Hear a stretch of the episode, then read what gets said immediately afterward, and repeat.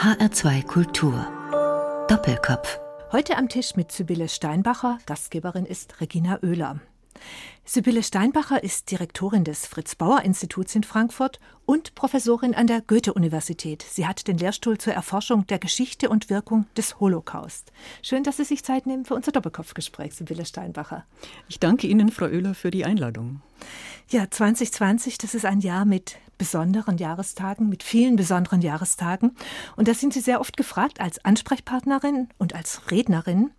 Dieses Jahr feiert das Fritz-Bauer-Institut sein 25-jähriges Jubiläum. Es wurde 1995 gegründet und es trägt den Namen des Staatsanwaltes, dem die bundesdeutsche Justiz viel zu verdanken hat, der unermüdlich Verbrechen und Verbrecher der Nazizeit ahndete und dem es wesentlich zu verdanken ist, dass die Auschwitz-Prozesse stattfinden konnten in Frankfurt. Besondere Jahrestage. Vor 75 Jahren wurde das Konzentrations- und Vernichtungslager Auschwitz befreit von der Roten Armee am 27. Januar vor 75 Jahren. Und am 8. Mai vor 75 Jahren war Kriegsende. Da ist der 75. Jahrestag der Befreiung vom Nationalsozialismus. Und es klingt da schon ein bisschen so, finde ich immer, als wären alle Deutschen nur die unschuldigen Opfer gewesen. Vielleicht werden wir uns später auch nochmal unterhalten über diese Terminologie, über diese Formulierung, Sibylle Steinbacher. Sie haben die Gedenkrede im Hessischen Landtag gehalten zur Befreiung von Auschwitz und Ihre Rede hat gezeigt, wie nah uns die Geschichte heute noch ist und wie viele Aufgaben, finde ich, noch auf uns warten. Manche KZ-Häftlinge sind bis heute nicht anerkannt als Opfer des Nationalsozialismus, etwa Häftlinge, die einen rosa Winkel tragen mussten. Wie ist das möglich? Was hat es damit auf sich, Sibylle Steinbacher? In der Tat, die Häftlinge mit dem rosa Winkel, sie waren lange Zeit nicht anerkannt. Ähm, ganz im Gegenteil, ähm, die Homosexuellen oder diejenigen, die wegen ihrer Homosexualität im Dritten Reich verfolgt gewesen waren, sind ja auch nach dem Ende des Zweiten Weltkrieges kriminalisiert worden. Und die mussten eben diesen rosa Winkel tragen im KZ. Dieser Begriff kommt von, ähm, von dem Zwang, an ihrer Häftlingskleidung den sogenannten rosa Winkel tragen zu müssen. Die Nationalsozialisten hatten ja ein ähm, System eingeführt, mit dem sie jede Häftlingsgruppe besonders gekennzeichnet haben. Jüdische Häftlinge einen gelben Winkel, politische einen roten, ähm, sogenannte ähm, Berufsverbrecher einen grünen und die Homosexuellen mussten eben den Rosa-Winkel tragen. Sie sind also auch nach 1945 äh, kriminalisiert worden. Sie, äh, sie, haben keinerlei Entschädigungen ähm, bekommen und ähm, wir finden unter den Zeitzeugen, unter den Überlebenden des Nationalsozialismus äh, für, für Jahrzehnte keine, die wegen ihrer Homosexualität im Dritten Reich verfolgt waren, einfach weil sie sich nicht getraut haben, an die Öffentlichkeit zu gehen. Das ist unvorstellbar.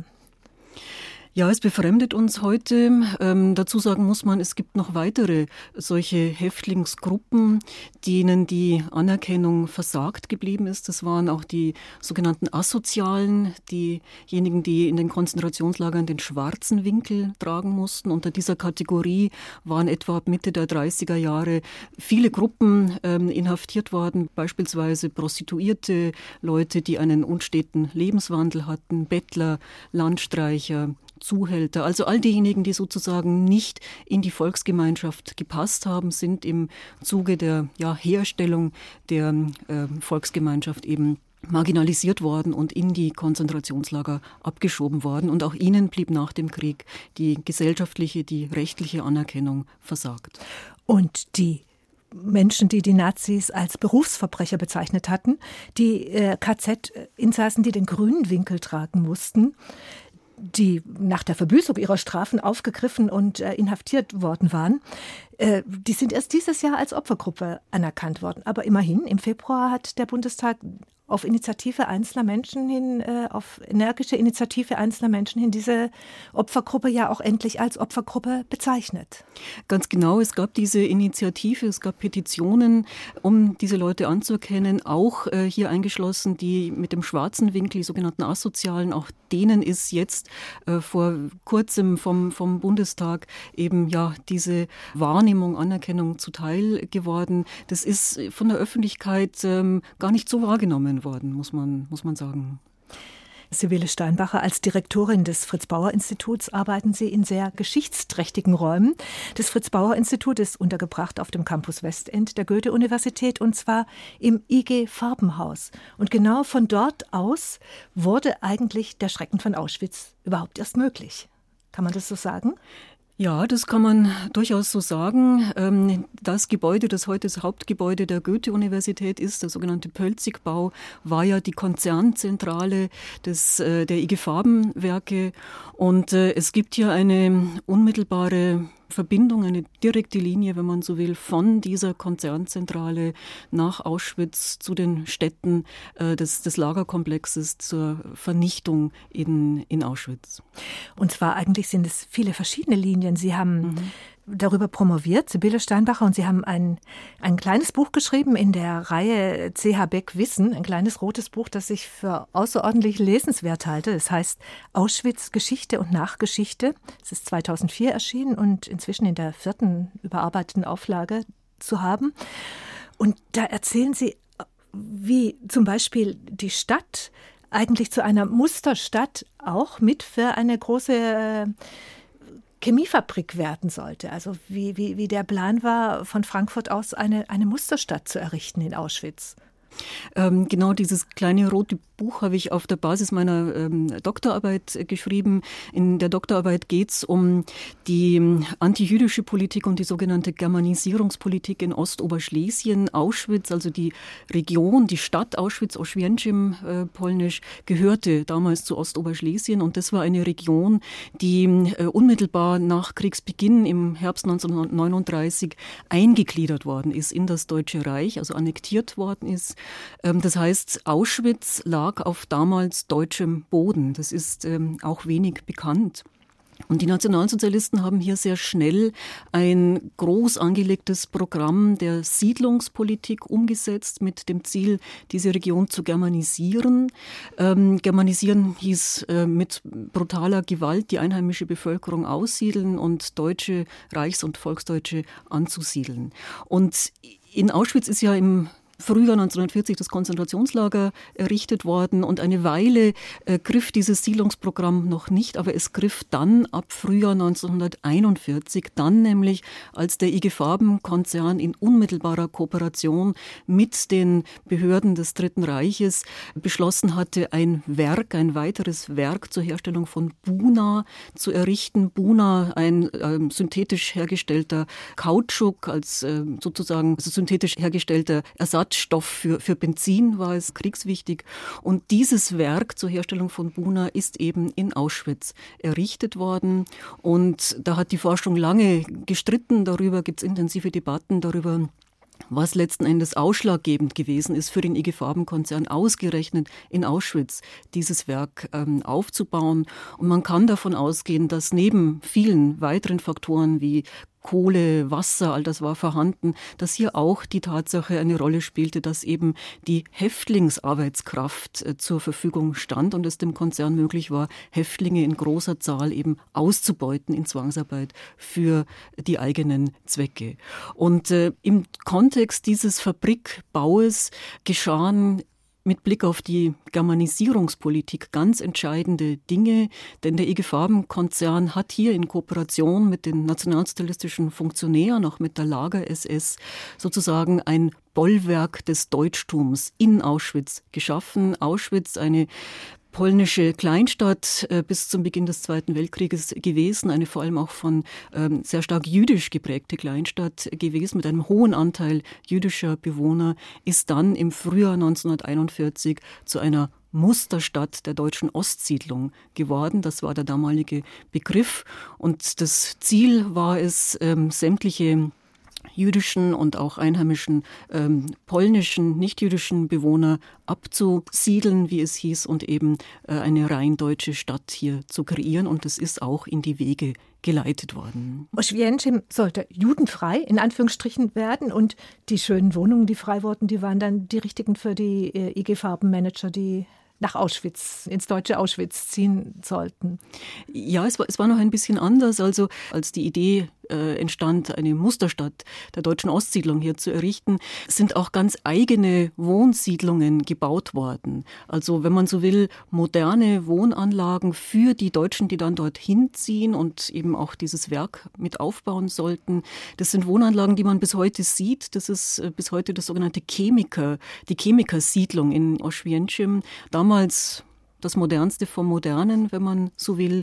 Und das war also Teil dieses ja, großen Eindeutschungsprogrammes. Und die jüdische Bevölkerung von Auschwitz, die ist im gleichen Zuge deportiert worden, aus der Stadt deportiert worden, nämlich in die Ghettos, etwa 30 Kilometer entfernt. Dort sind große Ghettos angelegt worden und von dort sind dann diese Menschen etwa 1943, Sommer 43, zurücktransportiert worden nach Auschwitz, aber nicht mehr in ihre einstigen Häuser, sondern eben in das Vernichtungslager Birkenau und sind dort umgebracht worden wohingegen die verantwortlichen Manager von IG Farben zum großen Teil nach dem Krieg nahtlos weiter Karriere gemacht haben. Und in leitender Funktion, schreiben Sie in Ihrem Buch, daran beteiligt waren, äh, die Chemieindustrie in der jungen Bundesrepublik wieder aufzubauen. Ganz genau. Die Manager der IG Farbenwerke zählten also zu jenen Eliten der deutschen Wirtschaft, die ungebrochen äh, letztlich weitermachen konnten. Es gab natürlich, oder das heißt natürlich, es gab ähm, den IG Farben-Prozess als einem der äh, Nürnberger Nachfolgeprozesses. Äh, nach dem Prozess gegen die sogenannten Hauptkriegsverbrecher gab es ja zwölf Nachfolgeprozesse, einen auch gegen die Manager der IG Farben. Hier sind auch Strafen ausgesprochen worden, die sich aber alle auf ja Zeitstrafen von einigen Jahren letzten Endes belaufen haben. Und äh, die meisten sind sehr viel früher dann auch wieder entlassen worden und konnten nahtlos ihre Karrieren fortsetzen. Das gehört zu diesen ganz bedrückenden Folgen, die wir hier im Kontext der allgemeinen Amnestierung und Integrationspolitik nach 1945 feststellen können in der Bundesrepublik.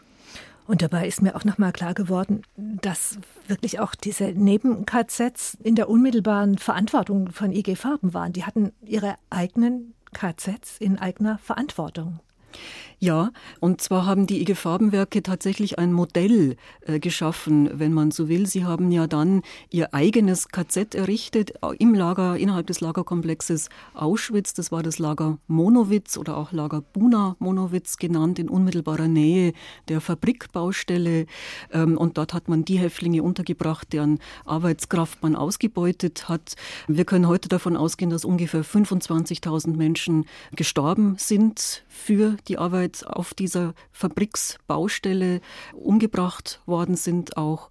Und die IG Farbenwerke haben sozusagen mit diesem Lager Monowitz das Vorbild geschaffen für viele weitere Industrieunternehmen, die dann in Auschwitz, aber auch anderswo im Deutschen Reich eigene Lager geschaffen haben, um die Arbeitskraft von Häftlingen für die Kriegswirtschaft auszubeuten. Und hier waren die IG Farbenwerke eben die ersten und haben diesen Prototyp, wenn man so will, für die deutsche Kriegswirtschaft entwickelt.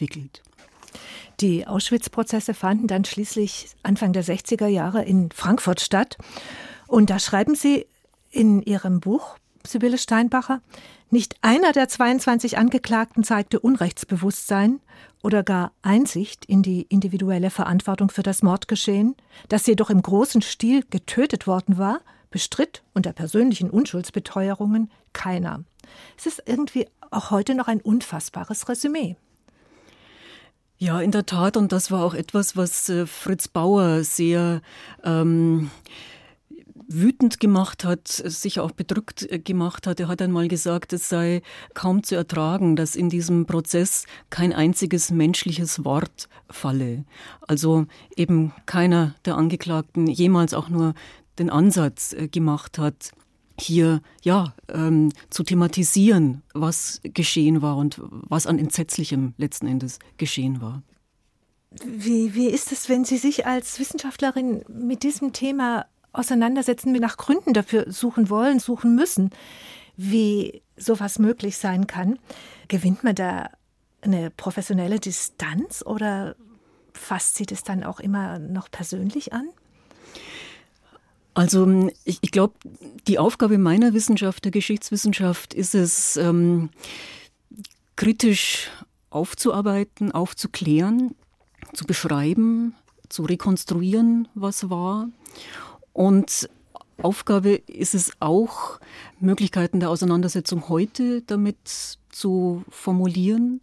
Und für mich wichtig dabei ist immer die, wenn ich so nennen darf, und ich übernehme damit einen Begriff von Volkert Knicke, die willentliche Selbstbeunruhigung, die für mich von diesem Thema ausgeht und die mich einfach auch immer antreibt. Volkert Knicke ist der Leiter der Gedenkstätten Buchenwald und Mittelbau Dora und hat sich viel mit äh, diesen Themen auseinandergesetzt. Und ich finde, dass dieser Begriff es gut auf den Punkt bringt, die willentliche Selbstbeunruhigung, die, von der man sich erfassen lassen muss. Und für mich ist das sehr wichtig und das ist auch etwas, was ich meinen Studierenden zu vermitteln versuche zu dieser Selbstbeunruhigung zu kommen und die sozusagen auch lebendig zu halten. Zu der zu stehen. Und eigentlich genau. geht es uns ja alle an, auch Menschen, die jetzt nicht professionell sich mit dem Thema Zeitgeschichte und Geschichte auseinandersetzen.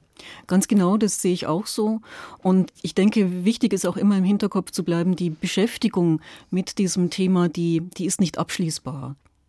Wir nehmen uns jetzt Zeit für Musik und Sie haben vorgeschlagen, Sibylle Steinbacher, Musik, die was mit Ihrer Familie zu tun hat. Genau.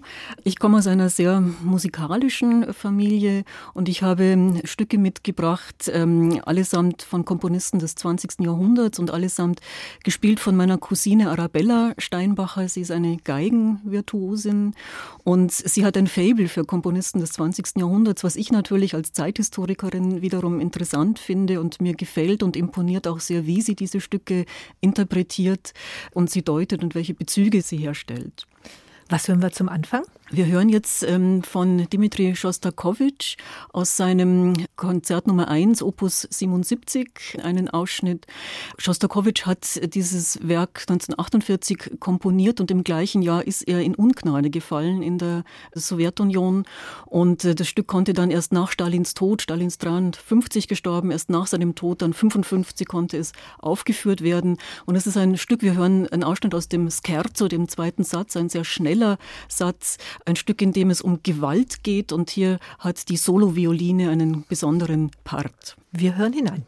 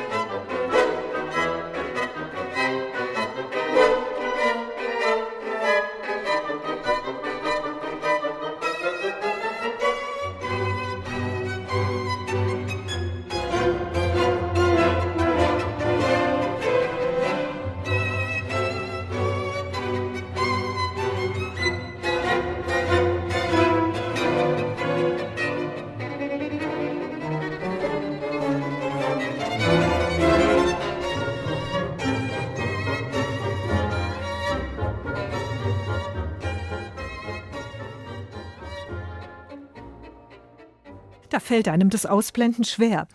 Das Konzert für Violine und Orchester Nummer 1 von Dmitri Schostakowitsch. Sie hören den Doppelkopf in HR2 Kultur. Heute mit der Historikerin Professor Sibylle Steinbacher, Direktorin des Fritz Bauer Instituts in Frankfurt. Gastgeberin ist Regina Oehler. Sie kommen aus einer sehr musikalischen Familie, haben Sie gerade gesagt, Frau Steinbacher. Welche Rolle hat Musik in Ihrer Kindheit und Jugend gespielt? Ich habe ähm, Instrumente äh, gelernt und Musik war in unserer Familie oder ist in unserer Familie sehr präsent. Ich bin leider nicht mit diesem großen Talent äh, gesegnet, das meine Cousine hat. Sie sind 1966 geboren in München und im Landkreis Dachau groß geworden. Welche Rolle hat denn in Ihrer eigenen Familie die Auseinandersetzung mit der Zeit des Nationalsozialismus gespielt? In unserer eigenen Familie haben wir natürlich diskutiert über das Thema.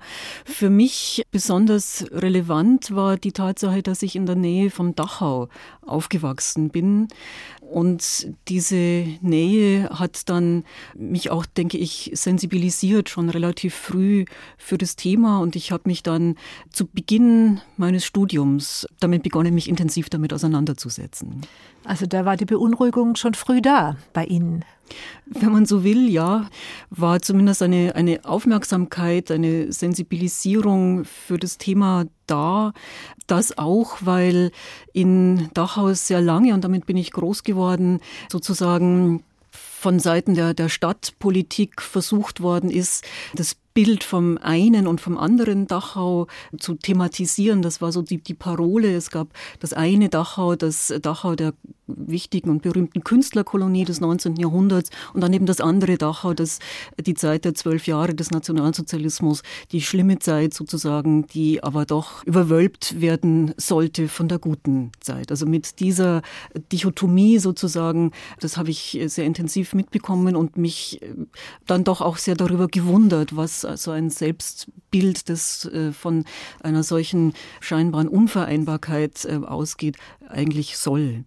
Und äh, was mich besonders geprägt hat, war dann so Ende der 80er Jahre in Dachau eine massive Auseinandersetzung eben um den Umgang mit der NS-Vergangenheit. In Dachau sind ja damals schon in den 80er Jahren sehr, sehr viele Besucher in die KZ-Gedenkstätte gekommen, damals schon so um die 800, 900.000.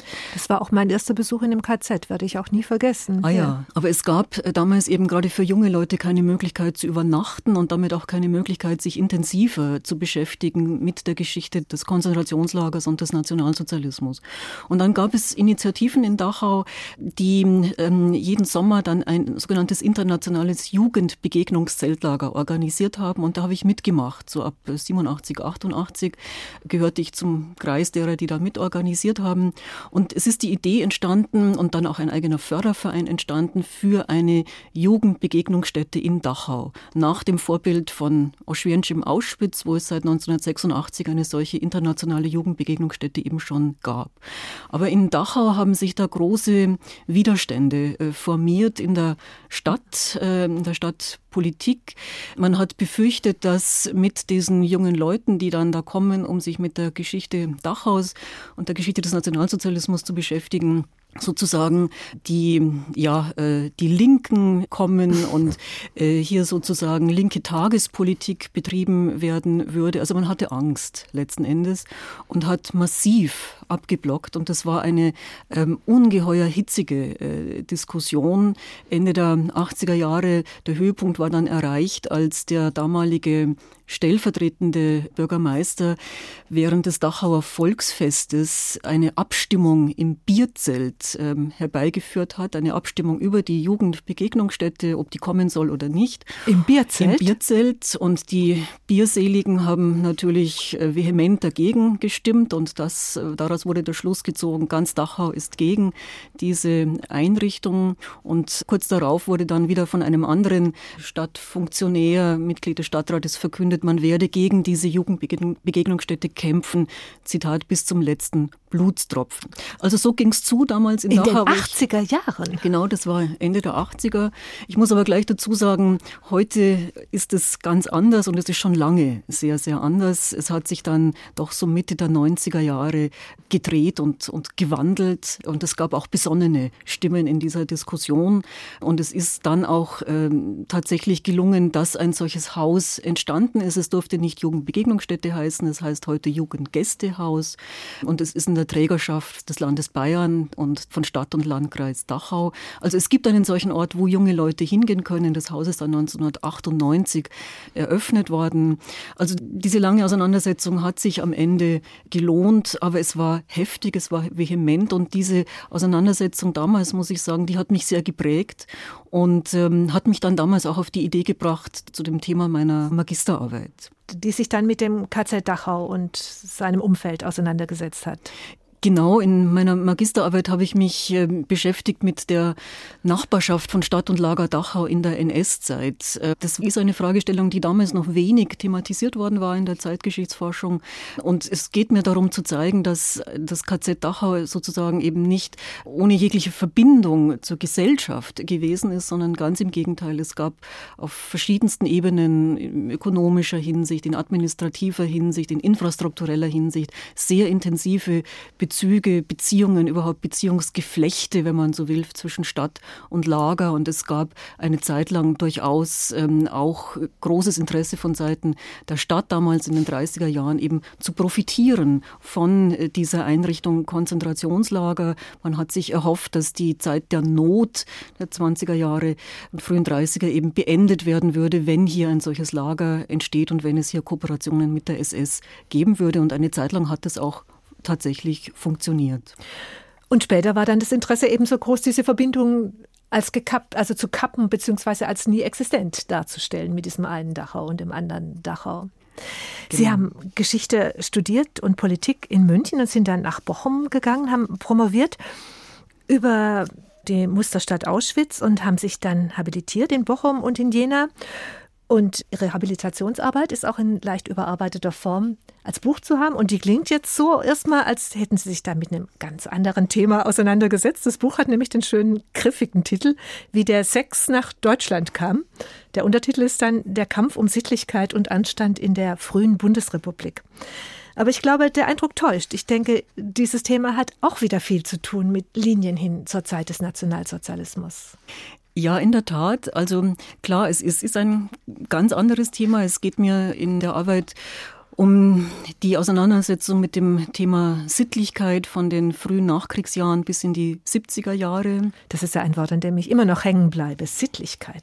Ja, das war der Begriff äh, damals, Begriff, der schon so seit Ende des 19. Jahrhunderts äh, durchaus etabliert war, wenn es um Sexualmoral äh, gegangen ist und gerade auch wenn es um das Thema Jugendschutz und die Sexualmoral der Jugend ähm, gegangen ist. Und mich hat dieses Thema sehr, sehr interessiert, weil es ist ein, wirklich ein großes Schlachtfeld, wenn man so will, ein, eine große Arena politischer, gesellschaftlicher Auseinandersetzungen. Stichwort ähm, Bedrohung durch Amerika. Ähm, ich beschäftige mich in der Arbeit intensiv mit den Studien von Alfred Kinsey, dem Sexualforscher, der sich mit dem Sexualverhalten des Mannes und der Frau beschäftigt hat und dessen Studien dann in den 50er Jahren auch ins Deutsche übersetzt worden sind. Und ich schaue mir die Reaktion in Deutschland an. Und Kinsey galt für viele sozusagen als eine Bedrohung, als Inkarnation einer verlotterten Sexualmoral. Dazu kam die Emanzipation der Frau, die man eben auch als äh, sozusagen Produkt Amerikas äh, angesehen hatte. Und es geht aber in dieser Auseinandersetzung um die Sittlichkeit durchaus auch um ja, die vergangenheitspolitischen Bezüge zum Nationalsozialismus. Meine These in Bezug darauf ist kurz äh, auf den Punkt gebracht. Es wurde hier sozusagen Reflexionsbedarf in Bezug auf den Umgang mit dem Nationalsozialismus abgearbeitet. Es ließ sich auf diesem Themenfeld Sittlichkeit sozusagen herstellen, was in anderer Weise überhaupt nicht mehr herzustellen war für dieses moralisch völlig diskreditierte Deutschland. Und die Sexualmoral gerade der Jugend galt hier sozusagen, äh, also sie zu kontrollieren, war ein Weg zu einer heilen Gesellschaft. Also statt über die moralischen Verfehlungen, die moralischen Todsünden, kann man ja beinahe sagen, während des äh, Nationalsozialismus nachzudenken, denkt man nach über Sexualmoral der Jugend. Ganz genau. Blatt und, ausgedrückt mhm. vielleicht jetzt. Ja, ähm, durchaus, aber diese, diese Bezüge lassen sich auch durchaus ganz handfest nachweisen und sozusagen die Sexualmoral der Jugend als Chiffre für Reinheit, für Unversehrtheit und für, ja, für, für eine moralische Reinheit, die eben anderswo nicht mehr bestand. Und auch da gibt es wieder diese verrückten äh, personellen Kontinuitäten. Sie erzählen da, dass äh, die Bundesländer gab es Zentralstellen zur Bekämpfung unzüchtiger Schriften. Und es gab da einen ganzen Apparat, in dem tatsächlich ein Tätigkeitsfeld entstand. Sibylle Steinbacher schreiben Sie, für NS-Täter, die sich da äh, als Sittenwächter profilieren durften in der jungen Bundesrepublik. Ganz genau. Es ist ja damals das Bundeskriminalamt neu äh, geschaffen worden und ähm, viele derjenigen, die dann hier zu, zu Ämtern, zu Posten gekommen sind, waren belastete, NS-belastete Leute, die eben wieder zurückkamen und die Beschäftigung suchten. Und es war für das Bundeskriminalamt ein großes Betätigungsfeld, sich hier eben mit dem sogenannten Jugendschutz zu beschäftigen und hier die, diese sogenannten sittenverderbenden Schriften ausfindig zu machen. Also hier gibt es einen, wenn man so will, unmittelbaren Bezug dann zu belasteten NS-Leuten. Und dann gibt es ja eben diese merkwürdigen Gleichzeitigkeiten immer. Sie schreiben, die mediale Sexwelle schwappte gerade hoch, als in Frankfurt der große Auschwitz-Prozess stattfand. 1963 bis 1965 war das. Ja, das war eine Zeit, in der dann auch die Illustrierten äh, mit äh, entsprechenden Titeln aufmachten, wobei man sagen muss, dass die Medien auch schon äh, zur Zeit der Währungsreform äh, hier eine, eine, Rolle spielten, um ähm, Sex und, und Kinsey, die Kinsey-Reporte, die in den USA ja in den späten 40er Jahren schon publiziert worden waren, um die auch in, in Deutschland bekannt zu machen. Ja, wenn wir noch ein Stückchen weitergehen in Ihrer eigenen Biografie, Sibylle Steinbacher. Sie waren dann ein Jahr in Harvard am Center for European Studies, waren auch schon mal in Frankfurt am Fritz-Bauer-Institut als Gastprofessorin im Sommersemester 2010 war das, und haben dann 2010 einen Ruf nach Wien bekommen als Universitätsprofessorin für Zeitgeschichte mit dem Schwerpunkt vergleichende Diktatur, Gewalt und Genozidforschung. Und haben sich dann aber tatsächlich 2017 von Wien nach Frankfurt rufen lassen. Fiel das schwer Ihnen, die Entscheidung? Ja, von Wien wegzugehen fiel mir schwer. Wien ist eine herrliche Stadt und ich, äh, ich mag sie sehr gerne. Zugleich hat mich das Fritz-Bauer-Institut und die Möglichkeit, hier zu arbeiten und diese neu eingerichtete Professur begleiten zu können, natürlich sehr, sehr gereizt. Insofern ist es, ähm, wenn man so will, durchaus ausgeglichen worden. Ja, und wir hören jetzt wieder Musik. Und zwar diesmal ein Stück von Alban Berg. Was erwartet uns als nächstes? Wir hören aus dem Violinkonzert von Alban Berg das Stück Dem Andenken eines Engels.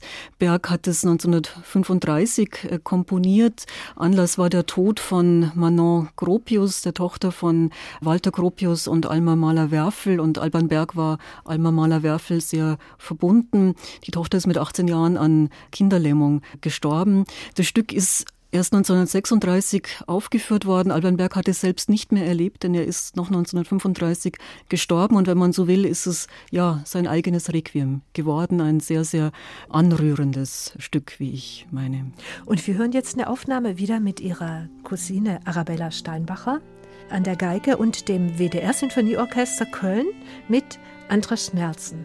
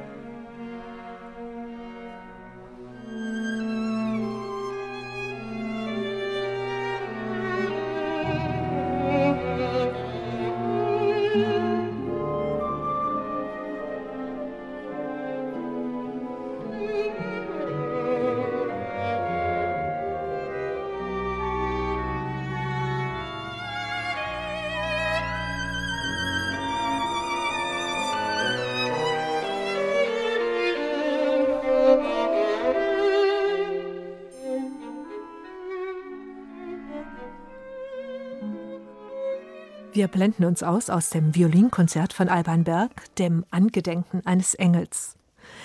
Zu Gast im Doppelkopf in HR2 Kultur ist Sibylle Steinbacher, seit Mai 2017 Direktorin des Fritz-Bauer-Instituts und Inhaberin des Lehrstuhls zur Erforschung der Geschichte und Wirkung des Holocaust an der Goethe-Universität Frankfurt. Sibylle Steinbacher, wir haben schon über viele Verflechtungen, Kontinuitäten und Brüche gesprochen. Eine Kontinuität ist ja leider die Geschichte des Rechtspopulismus, des Rechtsextremismus und der rechten Gewalt in Deutschland und auch in der Bundesrepublik Deutschland. Welche Rolle spielen da Forschungen, die Sie am Fritz-Bauer-Institut machen, um mit dieser gesellschaftlichen Herausforderung vielleicht besser umgehen zu können? Mhm. Ja, man muss sagen, die äh, Zeitgeschichte hat sich lange Zeit nicht beschäftigt mit dieser Frage nach den Kontinuitäten von Antisemitismus, von Rassismus und überhaupt dieses rechten Gedankengutes und seiner Wirkkraft. Wir machen jetzt am Fritz Bauer Institut ein Forschungsprojekt zur Geschichte des Rechtsradikalismus in Deutschland seit 1945 und setzen da verschiedene äh, Schwerpunkte, beispielsweise auf Jugend oder auch auf bestimmte Verlage Lage, um hier bestimmte Entwicklungen wahrnehmen zu können. Insgesamt muss man sagen, ist die Geschichtswissenschaft vielleicht hier zu sehr davon ausgegangen, all das würde keine Rolle mehr spielen und das Projekt Demokratie, Demokratisierung sei erfolgreich. Aber wir erleben ja in den letzten Jahren, dass das so nicht stimmt. Und ich glaube, äh, wesentlich hierfür war der sogenannte NSU, also diese äh, terroristische Gruppierung, die sich hier diesen Namen allein schon gibt, nationalsozialistischer Untergrund und offensichtlich eben Gefallen findet an dieser genuin verbrecherischen Politik. Ich glaube, diese Verbrechen, wie sie dann aufgerollt wurden, die haben doch viele, viele aufgerüttelt und äh, haben klar klargemacht, ähm, hier müssen wir auf die Linien schauen, um uns darüber klar zu werden, wie die weiterwirken konnten. Und ich halte das für, für eine wichtige Aufgabe eben der Geschichtswissenschaft, hier dann auch die Dinge in, in die jeweiligen Kontexte zu setzen. Nicht? Das ist ja dann auch das Besondere, was die Geschichtswissenschaft macht, anders. Wohl als Politologen und Soziologen geht es uns darum, die langen Entwicklungslinien zu betrachten und in die jeweiligen politischen, gesellschaftlichen ja, Verhältnisse und Kontexte einzuordnen. Unser Forschungsprojekt schreitet fort und ich bin gespannt, welche Ergebnisse wir dann mal präsentieren können. Und aber generell ging es ja dann vielleicht schon auch darum, also uns vielleicht zu sensibilisieren für, für diese ungebrochenen Linien, die es da anscheinend doch noch gibt, oder? Ja, genau. Ich glaube, es ist wichtig, das im, im Blick zu haben, dass es eben diese Linien gibt, dass vieles eben überhaupt nie weg war. Und wir merken das jetzt gerade auch mit der Entwicklung der letzten Monate. Also was haben wir alles erlebt? In, in kürzester Zeit die Ermordung von Lübcke, der äh, Anschlag auf die Synagoge in Halle, diese Morde in, in Hanau. Also diese Ereignisse verweisen ja auch darauf, dass da in der Tiefe irgendetwas schwelen muss. Und hinzu kommt dann dann diese, diese geschichtsrevisionistischen Aussagen, die von politischer Seite, und ich nenne hier ganz klar die AfD, die einfach ganz systematisch betrieben wird, mit dem Ziel sozusagen die Grenzen des Diskurses über die NS-Vergangenheit zu verschieben und letzten Endes auch den erinnerungspolitischen Konsens in Bezug auf die NS-Vergangenheit auszuhebeln. Was meinen Sie mit die Grenzen des Diskurses zu verschieben? Naja, wenn die Rede davon ist, ich glaube, das war in dieser, äh, Gauland hatte das auch gesagt, also darüber gesprochen hat, dass es doch darum geht, die großen Leistungen der deutschen Soldaten in beiden Weltkriegen äh, zu würdigen. Das ungefähr war äh, sein, sein Ausdruck, hat er erklärt. Es gehe auch darum, dass wir uns, so äh, Zitat, wir holen uns unser Land äh, und unsere Vergangenheit zurück. Das war die Formulierung. Also die Vergangenheit zurückholen, sozusagen neu besetzen, wie über die NS-Vergangenheit zu reden ist. Was ähnliches kommt zum Ausdruck, wenn Höcke die erinnerungspolitische Wende um 180 Grad fordert. Nicht? Also hier sozusagen mit diesen Einsprengseln, die da immer wieder gezielt gesetzt werden, letzten Endes den Diskurs verschieben zu wollen. Mhm. Und da ist ja auch eine ganz wichtige Aufgabe des Fritz-Bauer-Instituts, Bildungsarbeit zu unterstützen. Sie haben ja auch eine ganz wichtige Funktion für, für Schulen, für Schülerinnen und Schüler, für junge Menschen. Genau, ja, die Arbeit des Fritz-Bauer-Instituts ruht auf vier Säulen. Das ist zum einen unsere zeithistorische Forschung, das ist zum zweiten die, die Public History, sozusagen die Vermittlung, die wir machen im Wege von äh, Veranstaltungen, von Vorträgen und Ausstellungen. Und ein weiterer großer, wichtiger Bereich, das ist für uns die Vermittlung in die Schulen äh, hinein im Wege von Workshops für Lehrkräfte, für Schüler durch Unterrichtsmaterialien und dann eine vierte Säule für uns, das sind Archiv und Bibliothek, die eben auch ganz wesentlich für unsere ja, Vermittlungsarbeit ähm, sind also die auch jeder benutzen kann? Natürlich, ja. Archiv und Bibliothek sind äh, zugänglich und in unserem Archiv haben wir eine ganze Reihe sehr, sehr interessanter Materialien für die Forschung und für Leute, die sich eben für diese Themen interessieren. Und unsere Bibliothek umfasst jetzt ungefähr 13.500, 14.000 Bände und ist nicht nur für die Studierenden zugänglich, sondern für ja, alle Interessierten. Und auch, dass zum Beispiel der Auschwitz-Prozess für alle zugänglich ist, ist auch mit dem Verdienst des Fritz-Bauer-Instituts. Ganz genau. Das Fritz-Bauer-Institut hat sich ja früh einen, einen Namen gemacht äh, durch ähm, die Projekte, die äh, initiiert worden sind. Und ich denke, es ist wesentlich auf die Arbeit des Fritz-Bauer-Institutes zurückzuführen, dass der, die Geschichte des Auschwitz-Prozesses überhaupt in eine größere Öffentlichkeit gedrungen ist durch die Dokumentationen, durch die Publikationen, die die vom Fritz-Bauer-Institut über die Jahre hinweg dazu gemacht worden sind. Und wer diese Arbeit unterstützen will, es gibt übrigens auch einen sehr aktiven Förderverein. Ja, es gibt einen Förderverein, der die Arbeit des Instituts intensiv ähm, unterstützt. Überhaupt beeindruckt mich in, in Frankfurt dieses große zivilgesellschaftliche Engagement für äh, diese Themen, mit denen wir uns am Fritz-Bauer-Institut auseinandersetzen. Und hier ist die Unterstützung des Fördervereins eine ganz wichtige. Ein bisschen sind Sie Ihren Wurzeln treu geblieben, Professor Sibylle Steinbacher. Sie sind auch in Dachau noch sehr aktiv und veranstalten jedes Jahr ein Symposium in Dachau. Was liegt Ihnen da am Herzen? Ja, das ist mir ein sehr wichtiges äh, Projekt. Die Stadt Dachau hat ja heute einen ganz, ganz offenen Umgang mit äh, ihrer eigenen Vergangenheit und mit der Geschichte des Konzentrationslagers. Und es gibt eine ganze Reihe von Initiativen. Und ich habe im Auftrag der Stadt Dachau und der Stiftung Jugendgästehaus Dachau die schöne Aufgabe, jedes Jahr einmal eine Konferenz äh, in Dachau zu organisieren, das sogenannte Dachau Symposium zur Zeitgeschichte. Das findet dann auch immer im Jugendgästehaus, heute Max Mannheimer Studienhaus, statt. Und zu verschiedenen Themen kann ich da Tagungen organisieren. Also das Dachauer Symposium ist eine etablierte äh, Veranstaltung heute sowohl ähm, was die äh, Wissenschaftler betrifft, aber auch was Interessierte, die sich jetzt nicht der Geschichtswissenschaft widmen, was äh, sie betrifft und auch was Gedenkstättenmitarbeiter angeht, haben wir immer ein sehr interessiertes und großes Publikum. Und zu diskutieren und zu forschen gibt es viel. Unter anderem nach wie vor ja auch zu dem großen Thema der sogenannten Euthanasie.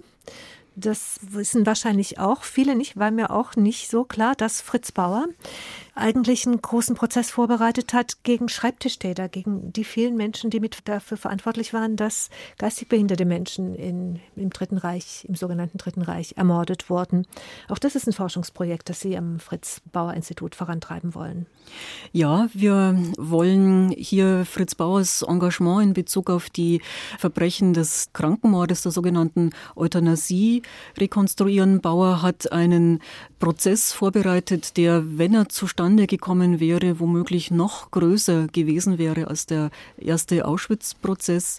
Der Prozess kam dann aber nicht mehr zustande. Bauer ist ja im Juli 1968 gestorben und ähm, nach ihm hat niemand mehr die Initiative ergriffen, um seine Arbeit hier fortzusetzen.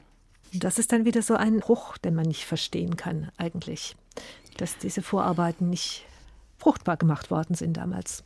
Naja, man kann es insofern nachvollziehen, als Bauer ja wirklich ein Solitär gewesen ist in der Justiz und mit seinen ja, justizpolitischen Großtaten, Auschwitz-Prozess, auch seine äh, Hilfe beim Aufgreifen von Eichmann in, in Argentinien, diese Großtaten, die waren wirklich auf ihn und seine Person zugeschnitten und er war ja in einer Justiz, die zu ungefähr 80 Prozent von ehemaligen Nationalsozialisten durchsetzt äh, gewesen ist, wirklich konnte da nicht mit viel Unterstützung rechnen und dass dann nach seinem Tod hier nichts mehr weiterging, verwundert einem eigentlich im vergangenheitspolitischen Kontext, in dem gerade die Justiz stand, nicht mehr. Und dann vielleicht doch auch noch mal gefragt, äh, wenn wir den 8. Mai feiern, können wir ihn als Bundesdeutsche feiern, als 75. Jahrestag der Befreiung vom Nationalsozialismus? Wie sehen Sie das, Sibylle Steinbacher? Es hat ja lange gedauert in der Bundesrepublik, bis der Tag der Befreiung auch wirklich als ein Akt der Befreiung bezeichnet worden ist. Es geschah erst mit der Rede von Richard von Weizsäcker 1985 zum 40. Jahrestag. Lange Zeit galt der 8. Mai ja als Tag der Niederlage, als Tag der Kapitulation und war vor allem dann auch geknüpft an die Selbstwahrnehmung der Deutschen als, als die eigentlich Leidtragenden des Krieges. Also es hat wirklich lange gedauert, bis hier eine andere Sichtweise spruchreif werden konnte. Und es waren die 80er Jahre dann auch, es war die Zeit, als so allmählich der Blick äh, sich richtete auf die Verfolgten und auf die wirklichen Opfer der nationalsozialistischen Terrorpolitik. Erst so in den 80er Jahren begann das allmählich äh, sowohl in der Geschichtswissenschaft ähm, wie auch dann, und das war ja ganz wichtig, von sogenannten Geschichtswerkstätten, sozusagen von, von unten kamen Initiativen auf, um jetzt einmal ganz konkret die Verbrechen selbst in den Blick zu nehmen und diejenigen, die darunter zu leiden hatten. Professor Sibylle Steinbacher, ganz, ganz herzlichen Dank für dieses Gespräch. Und es hört auf mit Musik von ihrer Cousine Arabella Steinbacher und auch mit einem Stück aus der Zeit, über die wir geredet haben. Was erwartet uns zum Schluss? Uns erwartet jetzt ein Stück von Benjamin Britten. Britten war ja überzeugter Pazifist und er hat äh, London, seine Heimatstadt, 1939 verlassen, zu Beginn des äh, Zweiten Weltkrieges. Und äh, Arabella interpretiert sein Stück sozusagen im Kontext äh, seines eigenen Pazifismus, der ihn aber auch letzten Endes zu einem Entwurzelten äh, gemacht hat. Also eine Deutung, die vor allem auf ja, innere Gebrochenheit, Zerrissenheit, so hat sie mir das auch einmal erklärt, ausgerichtet ist. Ich fand diese Deutung interessant und habe das Stück darum ausgewählt. Und wir hören jetzt also hinein zum Schluss in das Violinkonzert in D-Moll von Benjamin Britten. Wir hören hinein in den zweiten Satz, Vivace. Vorher Ihnen nochmal ganz, ganz herzlichen Dank, Professor Sibylle Steinbacher, für dieses Gespräch. Ich danke Ihnen. Als Gastgeberin verabschiedet sich Regina Oehler.